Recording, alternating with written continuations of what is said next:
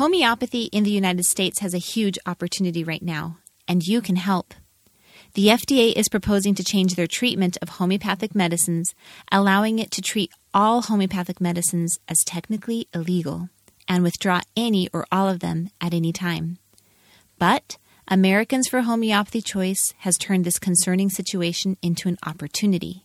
Just this year, AFHC submitted a new citizens petition to the FDA, urging them to reconsider how it plans to treat homeopathy. Now you need to take the opportunity and support the efforts of Homeopathy Choice. You've done it before, but now we need you to do it again. Submit comments to the FDA in support of the petition. When you leave a comment through the AFHC website, it goes directly to the FDA as well as members of Congress and other lawmakers. Our goal is 100,000 comments by December 2nd. Leave your comment at homeopathychoice.org forward slash FDA comment. Again, homeopathychoice.org forward slash FDA comment. Welcome to the Homeopathy for Mommies radio show. Your host, Sue Meyer, is a Catholic wife and homeschool mom of 11. She shares her knowledge of the study of natural alternative medicine with you. While this show is not intended to diagnose or name any disease, through her experience, Sue will share helpful information to help you further your study into the amazing world of homeopathy. And now, here's your host, Sue Meyer. Hello, everyone, and welcome to Homeopathy for Mommies. I'm Sue Meyer. Today, we're going to do something different. I, at the suggestion of my dear friend Joy, she said, "How Sue? How about you do a book review? You're always talking about these favorite books of yours." so I sat down to do a book review, and I thought, you know, I, I can't really do a book review um, because I, in order to do this author justice, I decided to actually do an an author book review. So I'm actually going to be talking about the author John Henry Clarke, MD. Okay, he was a famous homeopath, and you guys hear me talk about him all the time. John Henry Clarke lived from 1853 to 1931. He was a prominent English classical homeopath, and he was also extremely important in all facets of medicine in Great Britain. He wrote three very famous books. Those books are called The Prescriber, which is one of my favorite little handbooks. It's um, it's it's basically laid out like you would expect a medical book to be laid out. It has this has the disease or the illness, and then after that disease or illness, like for instance, Addison's disease, it will tell you different remedies and how to give them. So, you know, for different symptoms, there'll be different symptoms within that disease picture and how to give the remedies.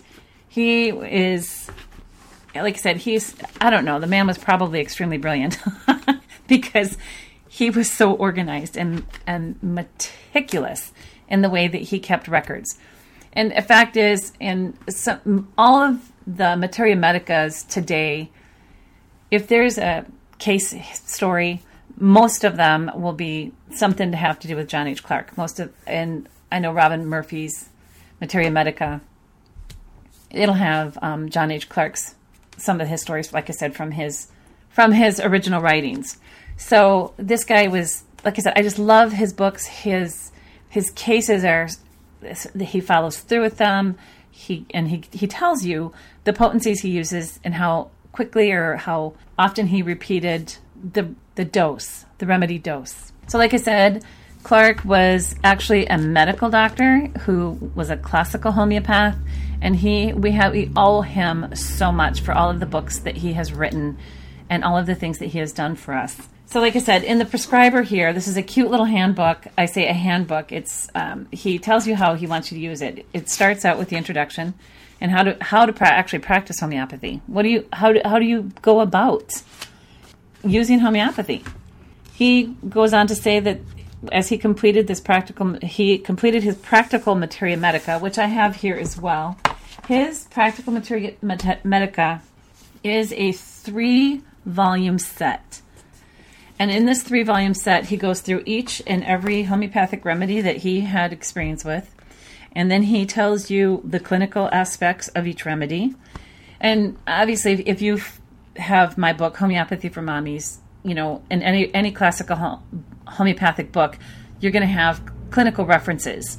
You know, what are the famous things or the most often described diseases that you're going to use this homeopathic remedy for. So obviously you have these, like I said, the clinical aspect of it. And until, you know, John H. Clarke really drove this point home, and he did this in all his writings. And so the homeopaths that followed him kept beat with that. You're going to find that in any materia medica, but he really, like I said, drove it home. And then he gives you the characteristics of each homeopathic remedy. And again, he lays it out like other classical homeopaths from the head down to the inferior part of the body. And the key points of each of these organ systems and some of this, what you're going to see when this remedy is needed. And then if he had a good story, he would always put that story in and how he used it and what he's seen, what what he witnessed. And like I said, he was a fantastic record keeper. So, like I said, I have I owe so much to John H. Clarke and all the ways that he has brought homeopathy forward into the 20th century. He's he was he was an incredible doctor. And then he has of course he has his practical materia medica and then he has the clinical repertory that goes along with it. Which is is laid out a little bit different than some of the other repertories because we have Boenninghausen's repertory and Kent's repertory and and and everyone always asks me, which books do you prefer? Um, obviously, nowadays we have software that most homeopaths use, and we even have our members group using, you know, online software that's very, very helpful. But when it comes right down to it, there's just nothing like a hardcover book that you can just put in front of you and just look at. You know, I did look up on, you know, like eBay, Amazon, and all his books are still available. You're going to pay a little more money for them nowadays than I did when I bought mine 20 years ago. But the point is, it is wonderful to have these hard books in front of you so that you can just, I don't know. I see. I get up in the middle of the night and I curl up on the end of the couch with a good blanket and a nice soft blanket and a lamp above me, and I just, I just peruse my books. And I don't know. I think I learned so much more when I'm able to just sit and just absorb the written word. Anyway, so his material or his repertory is also like i said it's laid out with the with the name of the disease and then the remedies that he preferred for these particular ailments illnesses. And it's very easy to follow. It's very easy to understand. His isn't laid out like other repertories because again you have to remember he was a medical doctor. So his is laid out more according to just the disease itself rather than the organ system and then some of the things that fall underneath it. So his will be actually the name of the disease and then the remedies that he suggests. So, and it is nice to have different reference books. You know, I have, um, I don't know, like, like Barbara's always telling me, I collect books. I can't get enough of them, and I'll have them spread out all over my desk around me. And that's exactly the way I study. I rarely study with less than three books in front of me because I like those references and I know the books that I've written, oh my gosh, clearly they're not inclusive of everything, right? Because there's you could write a whole book about each and every individual remedy. And then you have doctors that like I said like John H. Clarke, who he had so much experience with all these different homeopathic remedies, but again, he had the basis of that medical doctor behind him and he used homeopathy to such an effectual end for these diseases that we can't ignore the wonderful work that he has done.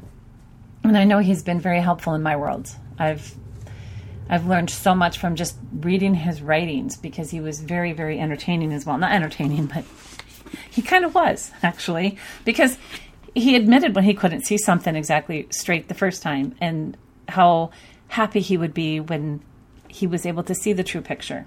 So, like in the prescriber here, he goes on to tell you how how to use homeopathy, and then how you can compare what's written in the prescriber and then compare it to the clinical repertory and have cases in point. And he explains how the first point of importance to note is the locality of the pain. Is it one sided? The side affected being the right. The next point is Is it a sudden pain, like violent, sharp shooting and burning?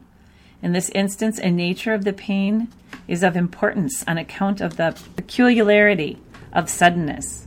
The next point is the condition, aggravation by chewing, by the least movement or touch. The last point, aggravated by at night.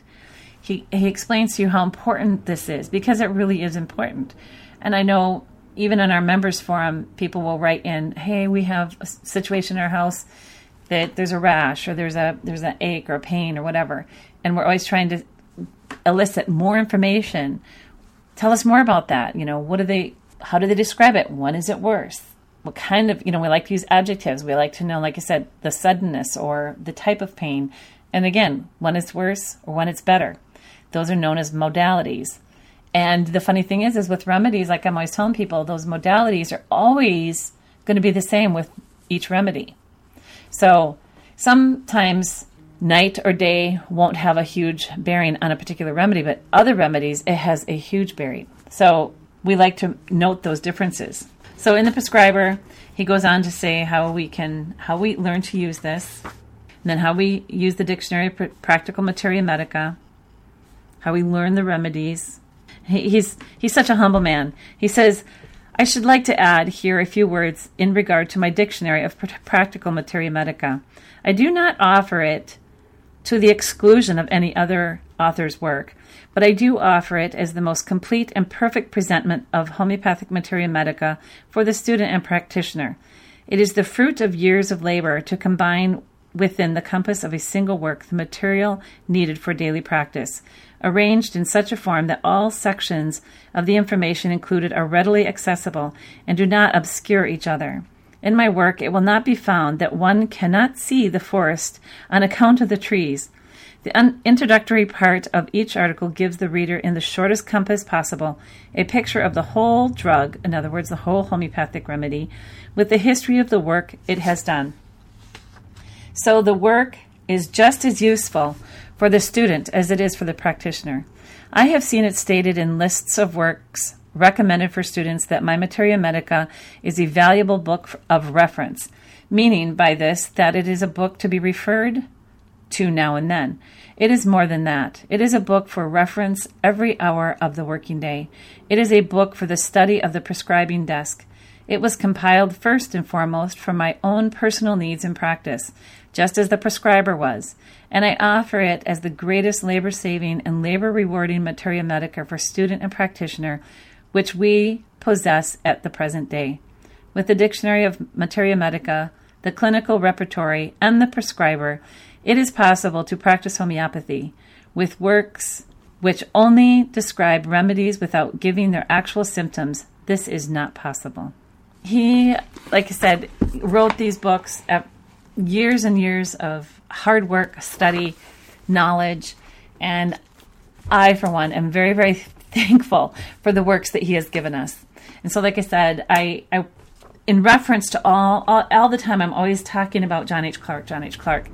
And so I wanted you to know about these books and how important I think they are to the world of homeopathy. And obviously, they were written many, many years ago, and there have been many, many wonderfully well written books since this time.